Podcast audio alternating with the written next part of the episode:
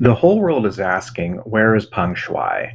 But policymakers in Washington are missing their biggest source of leverage that they have against Peng's captors, the Chinese Communist Party. Hey everyone, this is Michael Sobolik of the American Foreign Policy Council, and I want to share some brief thoughts about policy options that the US has when it comes to combating Chinese Communist Party disinformation campaigns. So let's talk about Peng Shuai. She's a world famous tennis player who recently wrote a lengthy Weibo post accusing uh, China's former vice premier of sexual assault. Her post was censored roughly 20 minutes after uh, after publishing, and the party subsequently disappeared her. Since then, she's resurfaced with some ham-fisted proof of life videos, and some external organizations have bought this proof, like the International Olympic Committee, whereas others, like the Women's Tennis Association, have not. There's lots of focus in DC that's been directed at the IOC, and rightfully so. And a, and a number of think tankers, politicians, are really concerned about the role that Western institutions can play as an enabler of Chinese Communist Party propaganda.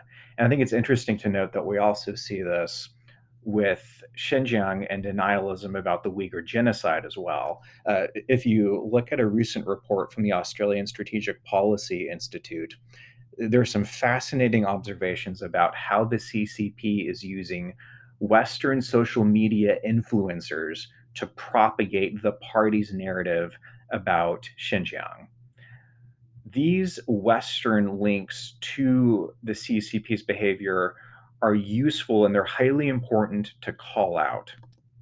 But I think what's interesting to note is that they don't get to the heart of Beijing's behavior. And even more than that, they really don't get to the core of the party's vulnerability.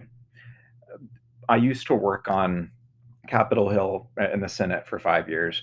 And one of the biggest lessons I took away from my time on the Hill is that politicians tend to swing for whatever is closest to them. And it's easier to influence the behavior of US companies and US citizens than it is to effectuate or change the behavior of a foreign government like the CCP. But looking at uh, another disinformation narrative that all of us are intimately familiar with, uh, China's disinformation surrounding COVID 19, uh, that reveals something really important about how the party works in the information space. There is a life cycle of CCP disinformation campaigns, and COVID is the perfect example for it. There are four phases.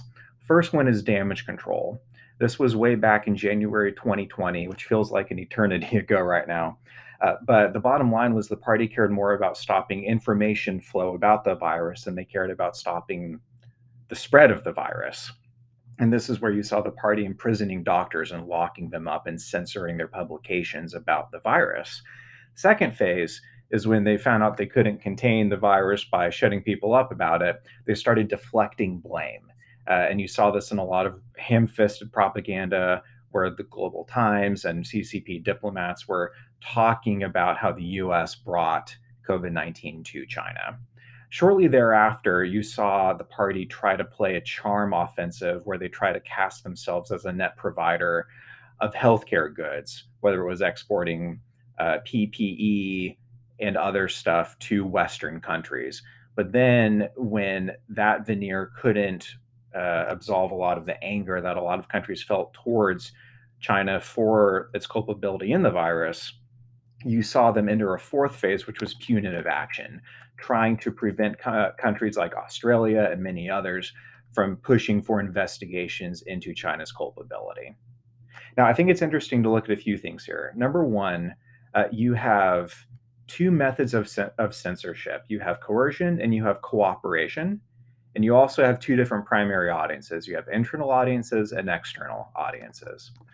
All things held equal, the Chinese Communist Party would prefer to keep their disinformation operations in the cooperative column, in the cooperative phases, whether internally inside of China or externally with the rest of the world.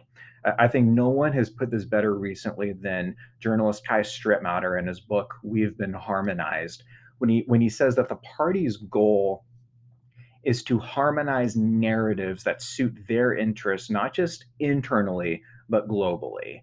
And this is most effective when you are part of the process and you, and you don't even realize you're doing it. I, I mentioned this concept in a piece I, I wrote for Newsweek uh, somewhat recently about how China is deputizing teachers to implement book bans. Uh, if you have stake in the game, uh, it's in your interest to participate in censorship and you don't see what the party is really trying to do here.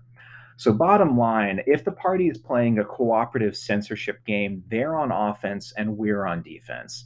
If we need to, uh, if they need to coerce control of information, they're on defense. And I think that's the big thing here. We need to hit them where it hurts at home, specifically by targeting the Great Firewall.